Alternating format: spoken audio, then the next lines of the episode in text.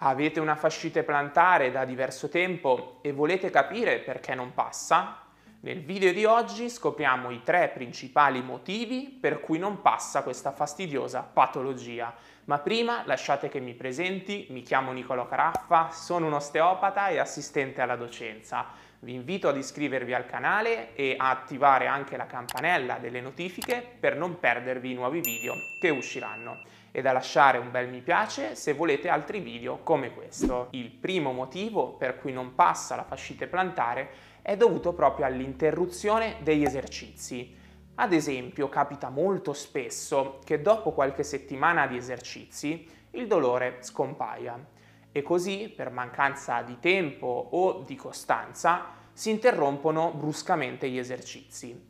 Questo può essere però rischioso proprio perché interrompendo lo stimolo che viene dato dall'esercizio si avrà anche un aumento della possibilità di andare incontro ad una recidiva.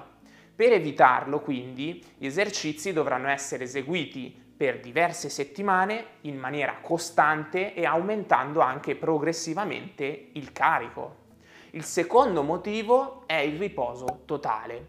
Cerco di spiegarmi un po' meglio. Negli ultimi anni il termine fascite è stato sostituito dal termine fasciopatia, proprio per sottolineare maggiormente l'aspetto cronico degenerativo della fascia plantare, piuttosto che quello infiammatorio.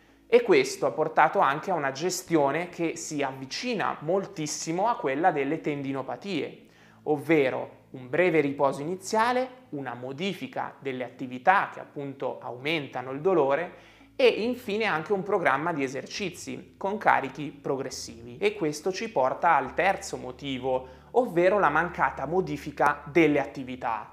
Nelle prime fasi, se il dolore è molto elevato, viene proprio consigliato il riposo o più precisamente una modifica delle attività che aumentano il dolore. Infatti, se continuiamo a sovraccaricare il piede tramite la corsa, le lunghe camminate o stando per molto tempo in piedi, si rischia proprio di vanificare il duro lavoro svolto in precedenza e si ritorna continuamente punto a capo. Altri fattori che possono essere modificati sono anche il sonno e lo stress.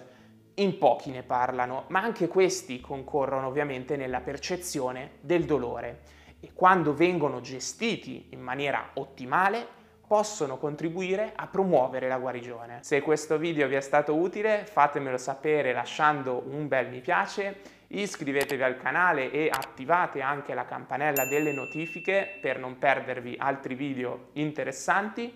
Se volete conoscere gli esercizi, i rimedi efficaci e molto altro sulla fascite plantare, allora vi consiglio di guardare questo video. E per concludere vi auguro come sempre anche una splendida giornata.